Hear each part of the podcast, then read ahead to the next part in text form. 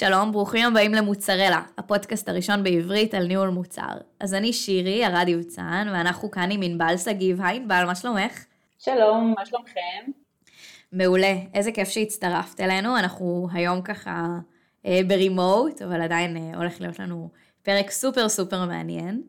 אה, אז בואי נציג קודם כל אותך, אז קודם כל את ענבל, אה, ואת מנהלת קבוצת אה, ניהול מוצר במייקרוסופט ישראל, מחקר ופיתוח. אה, אנחנו נגיד על מייקרוסופט ישראל, שמחקר ופיתוח, שהחברה הזאת נבחרה לאחרונה, שנה שנייה ברציפות למקום העבודה הטוב בישראל, לפי סקר BDI, אז קודם כל, איזה כיף לך. כיף שאת מציינת את זה. וכיף לכם. אז לפני שנתחיל ככה לדבר באמת על על מייקרוסופט ישראל, בואי תספרי לנו אולי טיפ-טיפה עלייך. בשמחה, תודה. אז אה, כמו שאמרת, אני מנהלת אה, צוות של PM ים במייקרוסופט. אה, אני בת 37, אני נשואה עם שלושה ילדים, האחרון שלי הוא בן חודש. אני בהייטק מאז שאני זוכרת את עצמי, בעצם מהלימודים, מגיל 23 אני בהייטק, את רוב הקריירה שלי אני בניתי בענקית התוכנה SAP. עשיתי תפקידים של ניהול תוכנה ומשם עברתי מאוד מהר לניהול מוצר, תפקידים שהם inbound וגם outbound, למשל product manager, area product owner, customer success experts, הרבה כנסים ועבודה עם לקוחות ולאורך כל הדרך בעצם אני באה מרקע עשיר בעולם של cloud, בין אם זה platform as a service ו software as a service, זה גם אותם הדברים שאני עושה עכשיו בשנים האחרונות במייקרוסופט. אני אה, בשנים האחרונות מאוד עסוקה בלחקור באופן כללי את התחום של אה, ניהול מוצר, אה, איך נכון לפרמל תהליכי עבודה, איך נכון לפרמל תהליכים של ניהול מוצר בקבוצות, איך נכון לבנות צוות של product managers, איך מגדירים יעדים בקבוצות, איך מוציאים אסטרטגיה וחזון לכדי תוכנית ו execution. ואני אשמח לשתף בחלק הזה היום בפודקאסט שלנו. לגמרי, אני חושבת שזה א', אה, מאוד מאוד מעניין, וב', אני חושבת שהרבה אה, מנהלים של קבוצות מוצר אה, נתקלים בשאלות האלה הרבה פעמים. זאת אומרת, ככה גדלנו בניהול מוצר וצמחנו בניהול מוצר, אבל חשוב להבין שבכללי, לנהל צוות, לנהל אנשים, אבל גם לנהל אסטרטגיית מוצר ואיך מגיעים ויעדים וכל הדברים האלה, זה עבודה שונה לגמרי. אז אולי באמת תוכלי ככה... אה, לתרום את ה-2 cents שלך. אה, אז בואי נדבר שנייה על מייקרוסופט וספציפית על, ה, על החלק שלך שם של Azure Video Indexer. מעבר לדברים כמו Windows ו Office ו-C-Sharp ודברים קלאסיים שאנשים מכירים ממייקרוסופט, MSN ולינקדאין וגיט-האב ודברים גדולים שמייקרוסופט עושה, אז כאן בישראל לפני כמה שנים בעצם קמה קבוצת אינקובציה אה, קבוצת אינקובציה בתוך מייקרוסופט היא בעצם קבוצה שיש לה סגנון מאוד סטארט-אפיסטי והיא מעודדת innovations אה, וכחלק מזה אה, קם מוצר, היום הוא כבר מוצר שהוא General Available, הוא כבר ארבע שנים בשוק, מוצר שנקרא Azure Video Analyzer for Media, האמת היא שעד לפני שבוע באמת השם הפורמלי שלו היה Video Indexer, אבל מי שמכם עושה גוגל אחר כך אז זה Azure Video Analyzer for Media. אה, ומה זה המוצר הזה? זה מוצר אה, שמתעסק ב-artificial intelligence, הוא בחזית הטכנולוגיה, כמו שאמרתי, הוא התחיל מאינקובציה קטנטנה והיום הוא, אה, יש לו צוות פיתוח, הוא שייך לחלק מהפורטפוליו של אג'ור. זה פתרון ענן שמאפשר לייצא insights ו metadata מתוך קבצי וידאו. ומתוך קבצי קול. ואיך אנחנו עושים את זה? בעצם מאחורי הקלעים יש סט של אה, כ-30 מודלים שמבוססי Machine Learning, ובאמצעות אותה בינה מלאכותית אנחנו מאפשרים לייצא מקבצי האודיו והווידאו מילות מפתח, פרצופים, סלבריטיז, אה, תיוגים, סצנות, אה, אנימציות, תחושות, כשכל הדבר הזה שנקרא Azure Video Analyzer for Media פונה בעיקרו לסקטור של מדיה, קחי לדוגמה אה, חברות הפקה ענקיות, חברות פרסום, חברות תקשורת, בואו ניקח את נטפליקס אה, שכולם מכירים, אם אני למשל רוצה אה, לטרגט פרסומת של מכוניות, בדיוק ברגע שבאמצע הסרט שאני צופה הופיעה מכונית, אז וידאו אינדקסר יאפשר לעשות את החיפושים האלה בצורה אוטומטית. ומעבר לזה אנחנו גם עובדים עם Enterprise Media. בעצם כל מי שמחזיק בארכיון וידאו גדול, משתמש או יכול להשתמש פוטנציאלית ולשפר ולהוריד עלויות באמצעות וידאו אינדקסר. משהו סקסי כזה שאני אוהבת לשתף, זה למשל אחד מהלקוחות שלנו זה אנדומל שיין, שזה יוצר האח הגדול בהולנד, ותחשבי שיש מלא מלא מצלמות שמצלמות כל הזמן אה, את הבאים בבית האח הגדול, וכשצריך לבחור מה לשדר לצופים, צריך לבחור את הדברים הקריספס. אז אפשר ככה לחפש מילות מפתח, או פרצופים מסוימים, או שהוזכר, למשל, לא יודעת מה, השם של אה, בנימין נתניהו, ובדיון פוליטי כזה או אחר שהיה, אז בקלות מחפשים אה, בנימין נתניהו, מוצאים את החלק בתוך הוידאו, ואפשר מתוך זה לחתוך ולערוך.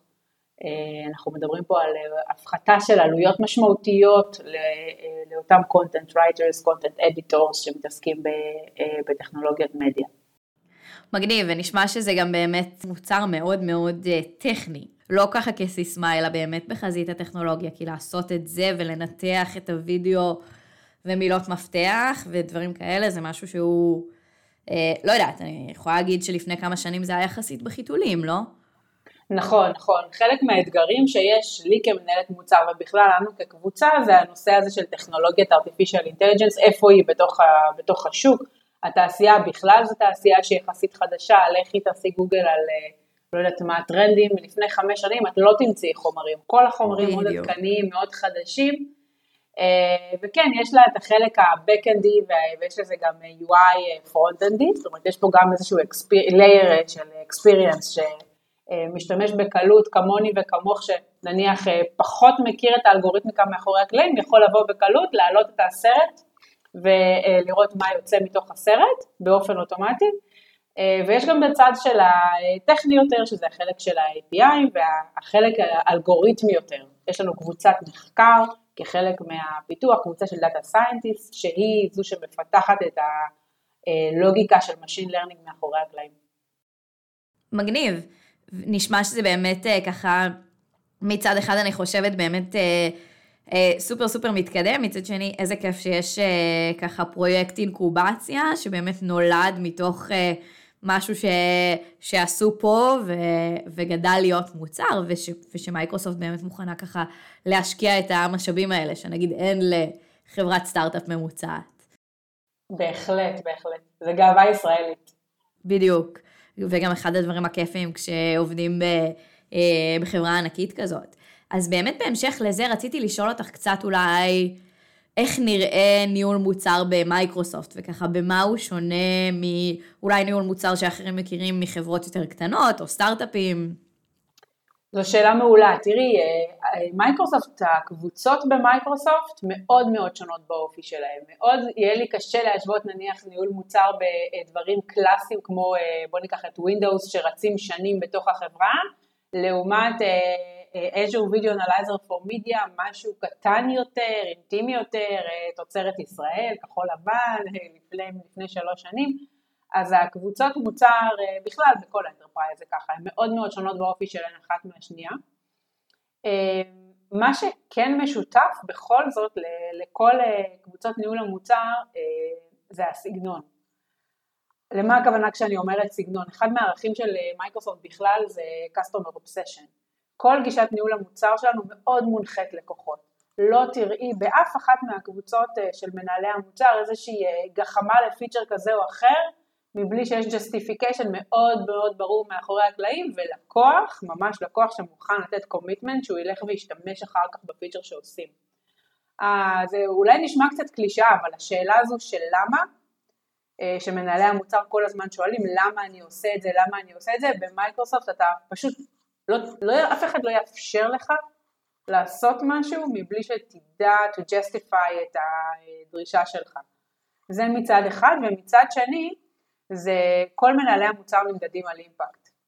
אה, הנושא הזה של למדוד את ההצלחות שלך, למדוד את ההצלחה של המוצר שלך, לתקן במידה ומשהו אה, אה, לא בסדר, Data Driven Product Management זה משהו שמאוד מאפיין את קבוצות ניהול המוצר השונות במייקרוסופט, גם הנושא של לקוחות וגם הנושא של המדידה של ההצלחה אחר כך והיצירה של האימפקט. מעניין, ואם אני חושבת ככה על באמת אה... האתגרים, זאת אומרת, אה, נגיד האתגרים שלך אה, בתור ככה מנהלת אה, קבוצת מוצר במייקרוסופט ביום-יום שלך, יש איזה שהם אתגרים ספציפיים שאת נתקלת בהם ותוכלי לשתף אותנו? בהחלט. תראי, גם החברה הקודמת שעבדתי בה, ב-SAP וגם מייקרוסופט, שתיהן חברות שהן מאוד מאוד גדולות, כל אחת עם אופי אחר, אבל יש איזשהו שוני מאוד משמעותי בלעבוד בחברה שהיא גדולה כמנהלת מוצר, לעומת לעבוד בחברה אה, סטארט-אפיסטית, מן הסתם. אז אה, דבר ראשון, יש הרבה אנשים מוכשרים סביבנו. אה, שזה טוב ורע, למנהל מוצר זה כמובן שתמיד טוב לשמוע דעות אחרות, אבל לפעמים יש יותר מדי, ומאוד מאוד קשה לדעת איפה לחתוך ולדעת איפה להקשיב. גופי ההנדסה הם גופים מאוד דעתניים, הם גופים מאוד חזקים, שוב אני לא מציגה את זה כנקודה לא טובה, אבל כמנהל מוצר לפעמים זה קצת מאתגר שכשאתה רוצה להוציא איזשהו פיצ'ר, יש לך בערך 20 דעות שונות שאתה צריך להקשיב להן ולדעת לדעת, אה, ככה ללכת ביניהם ואת כן. אה, בטח מכירה את זה גם מעולמות תוכן שלך ולגרום לכולם להיות מרוצים. כן, מאתגר אה, אני חושבת הרבה ב, ב, ביכולת שלנו לזוז מהר ולזוז קדימה, להרבה פעמים אה, שוב, דעות שונות זה, זה מבורך וזה טוב וזה תמיד, תמיד חיובי. מצד שני זה כן, אני חושבת, משפיע באיזשהו מקום על היכולת ככה לזוז מהר, וגם לזה יש כל מיני גישות ופתרונות, אני בטוחה שתשתפי איתנו. נכון.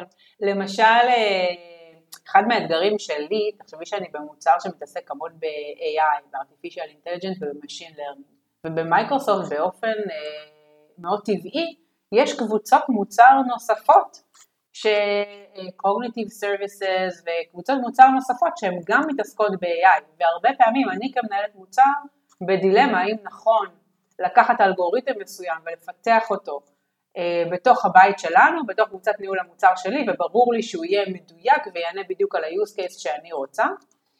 אה, אתן סתם דוגמה, חלק, יש לקוח שביקש מאיתנו אה, אה, אלגוריתם שמאפשר לעשות weapon detection, זיהוי של נשקים, mm-hmm. לצורך אה, זיהוי של נשקים בסרטי כן. קולנוע.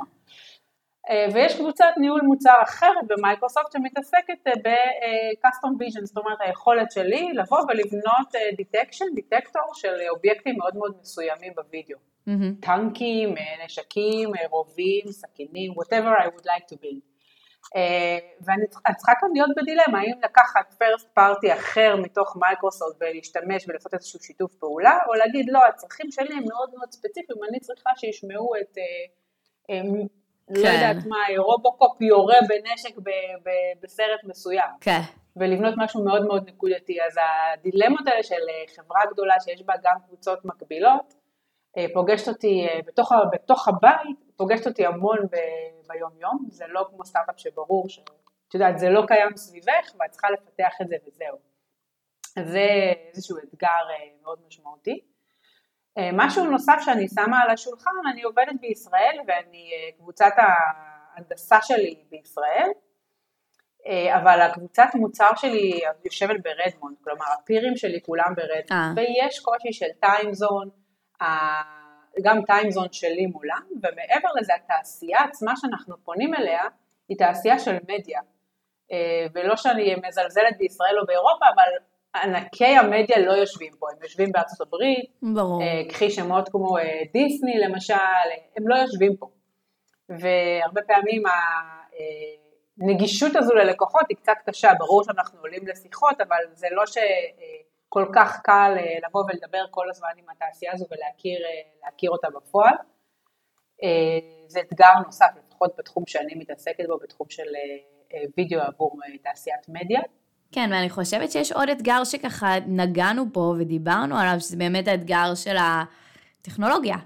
זאת אומרת, טכנולוגיה שהיא יחסית בראשית הדרך, שהיא צריכה להיות כל הזמן מאוד, הם צריכים להיות כל הזמן לא רק מעודכנים ככה בלקוח ובתעשייה, אלא תמיד להיות כאילו צעד אחד לפני השוק מבחינת הטכנולוגיה. נכון,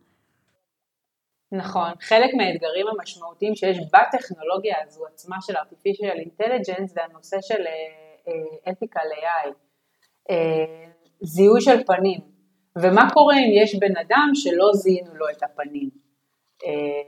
בן אדם עם צבע עור מסוים שלפעמים האלגוריתמיקה לא מזהה אותו, יש פה המון המון אספקטים אתיים שמייקרוסופט עובדת עליהם ומאוד מאוד מקפידה בתחום הזה של artificial intelligence, האם למשל הזכרתי זיהוי פנים, האם זה נכון לזהות פנים של בן אדם שלא רוצה שיזהו את הפנים שלו? Mm-hmm. האם זה נכון לתייג אותו? אז כל העולם הזה מבחינה אתית זה משהו שמייקרוסופט מאוד מאוד אה, מקפידה עליו, מאוד אה, שמה דגש לעשות את הדברים הנכונים עם הדיסקליימרים המשפטיים הנכונים. אה, אז כן, הטכנולוגיה עצמה והיכולות שלה, יש לה המון המון יתרונות, אבל פה אנחנו מהלכים מאוד על, על חבל דק ומאוד מקפידים לשמור גם על, ה, על הפרט ולשמור על הכללים האתיים בנושא הזה של artificial intelligence. כן. Um, טוב, אז אני אשמח ככה לצלול איתך, uh, באמת אחרי הקדמה די ארוכה, לצלול איתך לנושא ש... שלשמו התכנסנו היום.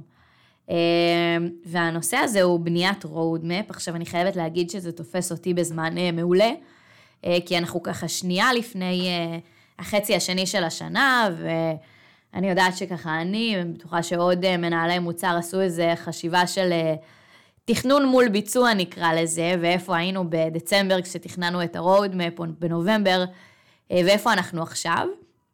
אה, ויש איזה נקודה ככה באמצע השנה, לפעמים זה כל רבעון, שאתה עוצר ואתה אומר, אוקיי, מה עשיתי טוב ומה עשיתי לא טוב, אני חושבת שזו הזדמנות מעולה לדבר שוב על, אה, על בניית roadmap וככה על איך את עושה את זה, או מה האתגרים ואיך נכון יותר לעשות. את יכולה לשתף אותנו ב...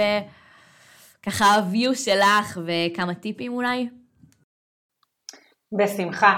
Uh, התהליך של בניית roadmap אצלי ברמה האישית עבר איזשהו uh, גלגול. Uh, למה אני מתכוונת כשאני אומרת גלגול? עשיתי המון טעויות בעבר בנושא הזה uh, בבנייה של roadmap, גם אני וגם uh, uh, קולגות שלי לקבוצה. כל הזמן התעסקנו בייעול של התהליך הזה של uh, איך נכון לבנות roadmap.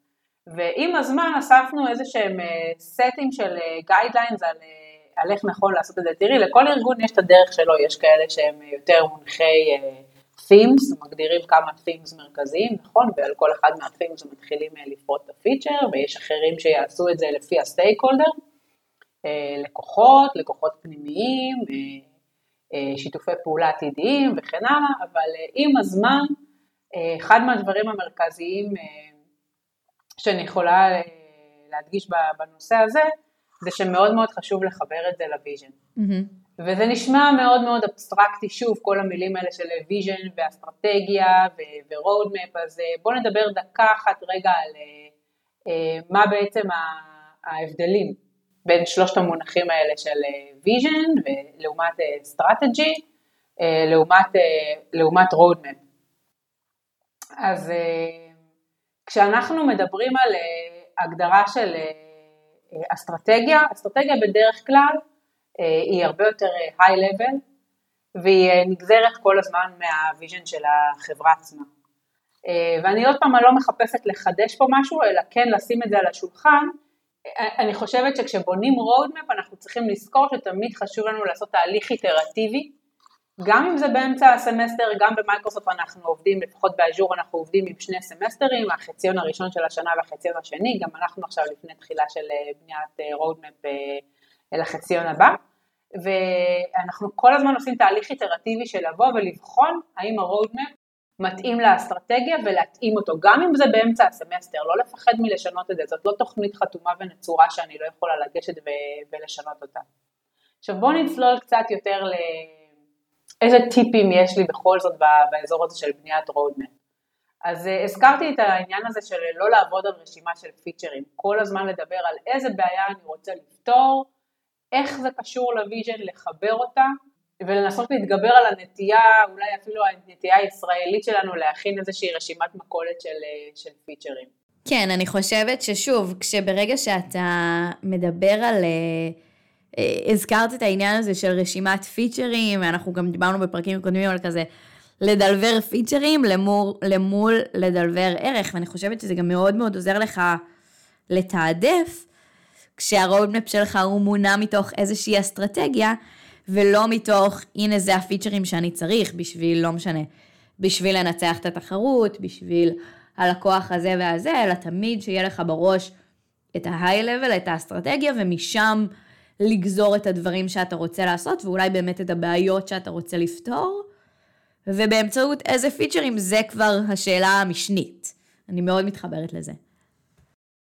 אני מאוד מסכימה איתך, ומעבר לזה, אה, יש, יש איזושהי נטייה לחשוב ש roadmap הוא נניח אה, בדוגמה של, של איך שאתם עובדים ואיך שנניח אה, אנחנו עובדים במייקרוסופט, אז דיברנו על סמסטרים, על חצאי שנה. ויש איזושהי נטייה לחשוב שנגמר החצי שנה ואנחנו עוברים לתוכנית של החצי שנה הבאה, ואנחנו תמיד צריכים לזכור שה roadmap לא נגמר שם, אנחנו צריכים תמיד לסיים את הסמסטר, לבדוק שמה שעשינו, למשל, בלא יודעת מה, חודש, חודשיים, שלושה, חצי שנה לאחר מכן, אכן היה, יצר את ה impact שרצינו, אכן עמד במטרות שהגדרנו בסמסטר הקודם, ואם לא, לזכור אה, להתאים את ה roadmap לחצי שנה הבאה, כשאנחנו עושים איזושהי איטרציה גם על הסמסטר הקודם, ומתאימים ומתקנים ומשפרים את איפה שהיה אה, צריך לשפר. לא לשכוח להודות בטעויות שלנו כמנהלי מוצר, ולא כל הזמן לרוץ קדימה. זו איזושהי נקודה אה, בעיניי מאוד מאוד חשובה. כן. עוד משהו שאני רוצה לדבר עליו זה על יעדים הנדסיים.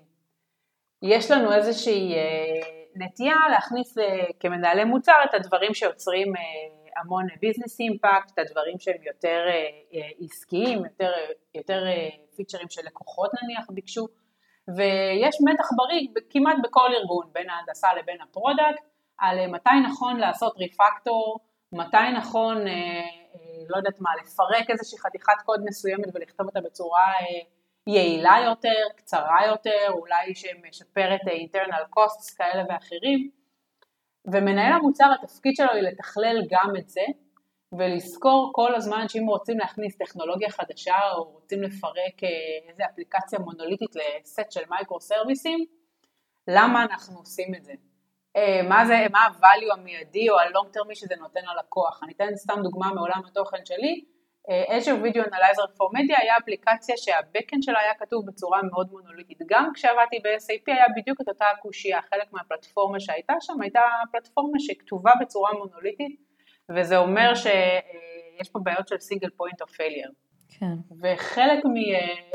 למשל רצון של לבוא ולהתקדם יותר מהר ולצאת עם פיצ'רים מהר לשוק ולהקטין time to market, למשל היא לפרק לטכנולוגיה של microservices, זה מאוד נהוג היום בעולמות של Cloud Foundry ובעולמות של Kubernetes, אז לבוא ולפרק אה, טכנולוגיה קיימת לטכנולוגיה שבנויה ב microservices, אה, כדי להוריד עלויות, כדי לצאת קדימה עם פיצ'רים אה, כאלה ואחרים מהר יותר, כדי למנוע מצב שיש לי single point of זה משהו שנראה מאוד הנדסי, אבל עם אופי מאוד הנדסי, אבל יש לו גם איזה שהן מטרות עסקיות שהן ל long term, אז אנחנו צריכים לזכור שמנהל מוצר בבניית אסטרטגיה צריך לתכלל גם יעדים הנדסיים ולקחת אותם בחשבון.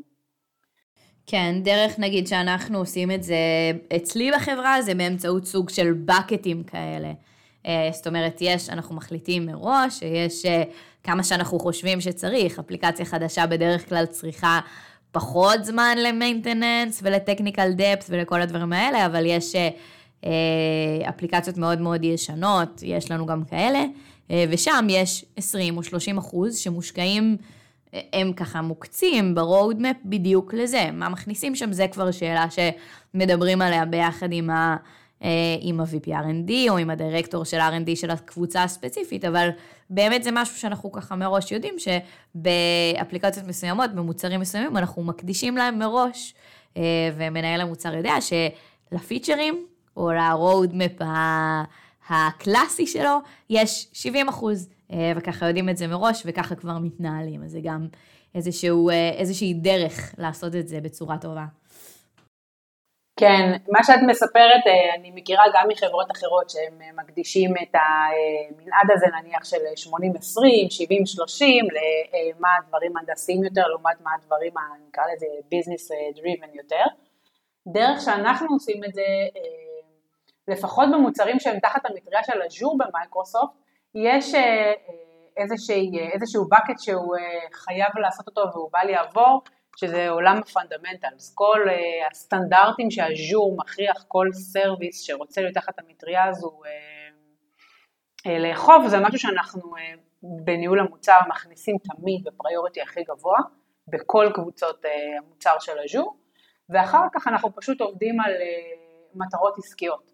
מגדירים לנו ככה, אנחנו עובדים בשיטה שנקראת OKRs, Objective ו Key Results, אנחנו מגדירים לנו איזה שהם יעדים משמעותיים, וכל פעם אנחנו קובעים מהם ה-key results שיתמכו באותם ה-objectives שלנו, ואז זה בעצם סט האפיקים או הפיצ'רים, call it as you would like, שיתמכו באותה המטרה העסקית, ולפעמים קורים סמסטרים ש-80% אנחנו נעשה דברים שהם מאוד מאוד הנדסיים, ואז יכול לקרות סמסטר אחר שדווקא כמעט רוב העבודה היא תהיה מאוד מאוד business אה, driven, זה מאוד אה, תלוי שעה, תלוי צורך, תלוי יעד שהגדרנו לאותו סמסטר, אנחנו לא אה, אוכפים את זה עם אחוזים כאלה ואחרים, זה פשוט לא כל כך מתאים לאופי המוצרי אצלנו. משהו שלמדתי אגב בהקשר הזה, בעבר, היינו מסתכלים על רשימת הדברים שאנחנו רוצים להכניס ומגדירים להם priority של נניח P0, P1, P2, או יש כאלה שקוראים לזה high, medium ו low, ולמדנו עם הזמן שזה פשוט לא עובד טוב, ושינינו את הגישה הזו לתת ל-roadmap בעצם priority ranking, לעבוד עם רשימה של לא יודעת מה, מ-0 עד 50 עבור כל האייטמים, בלי שיש לי כמה דברים שהם מדיום או כמה דברים שהם low, פשוט אחר כך מאוד קשה להתעסק ב-tough choices. מאוד קשה להחליט מה כן ומה לא, אז אנחנו כן מנסים ליצור איזושהי רשימה שהיא אה, מתועדפת עם ranking 0, 1, 2, 3, 4 וכן הלאה. אגב, זה חלק מהאתגרים שהיו לנו בתקופה של הקורונה זה בדיוק זה. כשאנשים עבדו מהבית היו כאלה שהיה להם, אה, שיכלו לעבוד יותר, אבל היה גם את אלה עם, אה, עם ילדים, או אלה שהיה להם אילוצים כאלה ואחרים, חולים בבית, חס וחלילה, שהיו צריכים פתאום להתמודד עם הנושא הזה של tough choices, ואז אמרנו לעצמנו, רגע, איפה נוותר? הרי יש לנו שני דברים, שניהם הגדרת, ה product הגדיר לנו את שניהם ב priority high, אז מה יהיה פה ה-tough choice? ולכן אנחנו שינינו את השיטה הזאת והתחלנו לעבוד עם תעדוף שהוא אה, תעדוף מספרי, כן. ולאו דווקא היי, מדיום ולואו, זה איזשהו טיפ, טיפ קורונה כזה. ממש. ש... לא עושה את זה פחות קשה, אני חושבת, פשוט גורם uh, ככה נכון. להתמודד עם הבחירות האלה מראש. זאת אומרת, מראש לחשוב על נכון. זה שיכול להיות שלא נספיק הכל, וגם אם uh, יש לי עשרה דברים שהם היי, אז מה יותר? יש איזה דברים ככה שבאמת עשית בעבר במניעת רודמפים, וזה דברים שאת כבר יודעת מראש שאת לא תחזרי עליהם? זאת אומרת, איזה לקחים שככה למדת? אה, כן, תמיד אנחנו אה, לומדים ועושים איטרציות, אה, לשפר את התהליך של בניית ניהול מוצר. אני אשתף שני, שני דברים בהקשר הזה. אחד מהם, כשאנחנו בונים תהליך של roadmap, זה נראה למנהלי המוצר, לפחות המנוסים יותר, זה נראה די straight forward. הם מכירים את התהליך, הם די חוזרים על התהליך, כשאתה נמצא מנהל מוצר באותו מוצר, נגיד תקופה של שנה או שנתיים, בדרך כלל התהליך הוא די חוזר על עצמו עם שיפורים כאלה ואחרים. ולא תמיד אנחנו זוכרים שמצטרפים אנשים חדשים, שלא תמיד כולם מכירים, שהסטייק הולדרים משתנים, לפעמים אנחנו עושים פיבוטינג מוצרי כזה או אחר, והקולגות אה, מבפנים הם קולגות אחרות, אז הטיפ, הטיפ שלי בהקשר הזה, אה, זה לא לחזור על הטעות של אה, להתחיל לבנות את ה-roadmap ולשתף אותו, מבלי לספר על איך אני בונה את ה-roadmap, כלומר מה התהליך. כש... בעבר בניתי roadmap, פשוט התחלתי בתהליך, אספתי את הדרישות מה sales, אספתי אותן מה marketing, אספתי אותן מאנשי ה field, מהלקוחות, ישבנו ביחד, עשינו וורקשופים, תעדפנו אותם, עשינו user story mapping, אה, עשינו clustering של נושאים ושמנו אותם על timeline ועשינו costing, בערך, ובסופו של דבר היה לנו איזשהו אה, תרשים גאנט כזה או אחר לפי אה, חודשים ושיתפנו אותו עם כל הסטייק הולדרים. ואני חושבת שמה שהיה חסר זה ה-engagement של כל בעלי התפקידים מראש לתהליך בניית roadmap עצמו. כלומר, צריך לספר איך אני בונה את זה, איך זה משתלב, מתי כל אחד מהדיסציפלינות נכנסות, מתי הזמן הנכון של אנשי המכירות לתת לי את הפידבק. כן. אה, מתי הזמן הנכון של ההנדסה להיכנס לתהליך הזה ולעשות אה, effort estimation למשל. אה, או מהם היעדים, כן, לשבת ולדבר על היעדים, levelים האלה ואיך אני מודד אותם ואיך אני מודד את ההצלחה לפני שאני יורד לרזולוציה של, של ה-drill down, ה-roadmap של מהם הפיצ'רים ואיך הם מסודרים על פני ציר הזמן. אז זה איזושהי טעות שלמדתי ממנה והיום ה-kickoff מדבר על איך אנחנו בונים roadmap לפני ה-roadmap עצמו. ממש, כן. זה איזושהי אה, נקודה אחת. ונקודה שנייה, אה, אני קוראת לזה מנהל מוצר אה, זיקית. כל פעם כשבניתי roadmap סיימתי עם איזשהו תרשים צבעוני כזה או אחר, פעם מחולק לפי themes, פעם לפי bucketים, פעם לפי יעדים, כל פעם בצורה אחרת, ופשוט הקשרתי אותו החוצה. זה לא עובד. אנחנו צריכים לייצר בעיניי כמה אה, תוכניות גרפיות ויזואליות לאותו ה-roadmap. צריך לזכור ש-roadmap שאני מציגה ללקוח זה לא ה-roadmap שאני אה, מדברת עליו כשאני מדברת עם המפתחים שלי, וזה לא ה-roadmap שאני מדברת עם אותם אה, executives שיש לי בארגון, וזה גם לא אותו roadmap שאני מדברת עם אנשי הפילד והמכירות כן. וה-customer success. למדתי ליצור ארבע או חמש גרסאות, אה, שוב כטעות מתהליך שעברתי בעבר, שיצרתי גרסה אחת והייתי שמחה שהיא שלמה וברורה, אבל מסתבר השפה שלה והגרנולריות והרמת פירוט שירדתי צריכה להיות שונה, ואנחנו צריכים תמיד להיות אה, זיקית פה כמנהלי מוצר ולהתאים את הרודמפ לקהל יעד שאנחנו אה, מדברים איתו. אה, ומשהו נוסף זה לסיים עם משהו שהוא ויזואלי, כלומר לא לסיים את זה בישיבה שבה יש לי איזשהו acknowledgement מכל המשתתפים או מכל המנהלים, אלא להוריד את זה עוד רמה אחת לתוכנית שכשאני המפתח בתוך הארגון, אני יודע ללכת ולהגיד מה הם ה-key rocks וה-big epics שהקבוצה שלי מתעסקת בה. ולפעמים, טיפ קטן פה, זה יכול להיות על ידי הדפסה של אותה תוכנית ולתלות את זה ב-space כן. של הפיתוח, ממש לשים את זה מול העיניים, זה לאו דווקא צריך להיות אה, כל הזמן אה, רק ב-tool-ים אג'ור דב-אופס או ג'ירה או כל אחד ממה שהוא משתמש בו, אלא ממש להדפיס את הדברים, את אבני הבניין הגדולות ולדבר ולפמפם אותם אה, כל פעם כדי שהארגון עצמו ירגיש חלק מהתהליך הזה. ממש, אני חושבת שזה סופר חשוב, ובאמת הנקודה שלך על אה, ככה לשים אה, כמה רודמפס ויזואליים, אני חושבת שזה משהו שגם... גם לצורך העניין אני יכולה לעשות כדי לשפר את העבודה שלי, כי באמת, שוב, זה משהו ש... יש אנשים שאת תציגי איזושהי תוכנית והיא תהיה מאוד היי-לבל עבורם וזה לא יגיד להם כלום, מצד שני יש אנשים שאת, את יודעת, תיכנסי לאיזושהי גרנולריות וזה גם לא יגיד להם כלום מהצד השני, אז זה ממש ממש חשוב. בהחלט. אני חושבת שהשנה הזו של הקורונה מאוד קיילה אותנו בעולם של ניהול המוצר.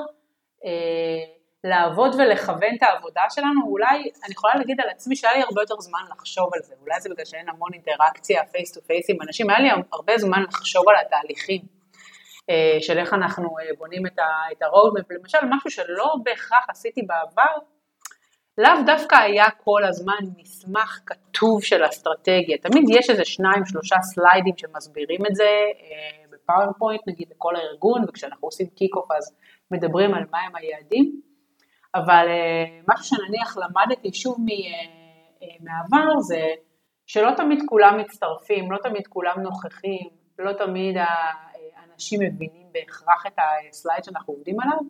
חשוב להתחיל את ה-roadmap באיזשהו white paper קצר, המילה קצר מאוד חשובה, קצר שמדברת על איפה אנחנו רוצים להיות, נגיד שנה מהיום.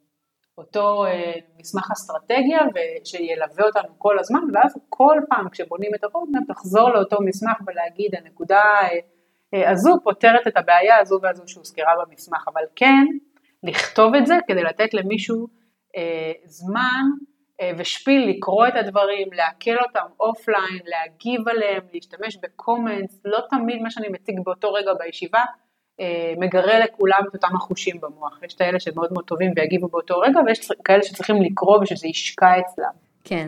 אז זה עוד איזשהו אה, אה, משהו שלמדתי מניסיון עבר, שזה לא תמיד מספיק לעבוד רק עם אה, כמה סליידים בתחילת התהליך, אלא כן לכתוב, להשקיע את הזמן בכתיבה הזו. כן, וגם כל הזמן להזכיר את זה. נכון, להזכיר ולפמפם את זה, ואני חייבת להגיד שמשהו שאני למדתי מ...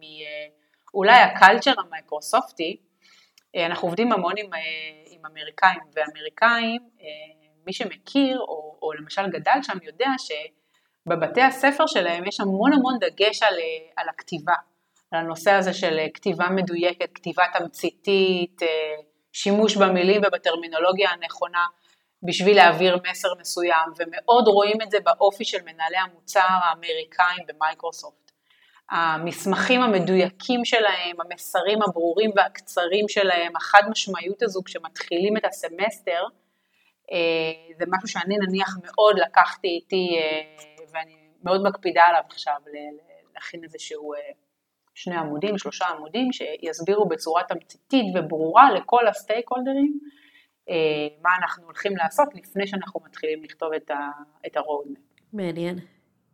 טוב, אנחנו ככה לקראת סיום, אז אני אשמח לטיפ שלך למנהלי מוצר, משהו שתרצי לשתף איתנו.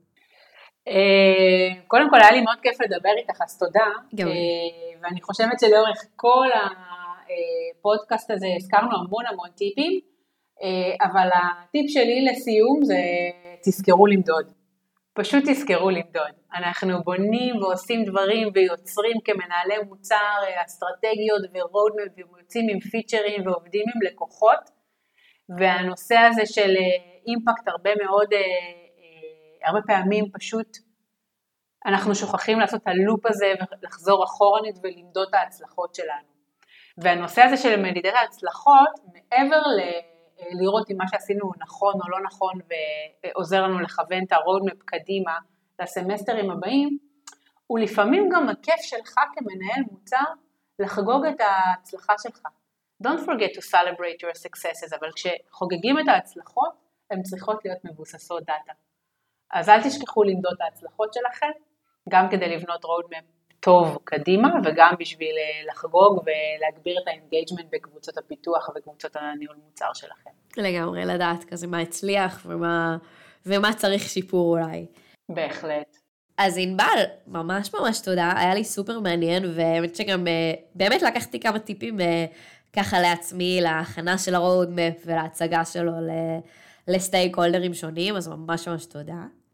בשמחה, ורציתי להוסיף עוד איזושהי אה, אה, אנקדוטה.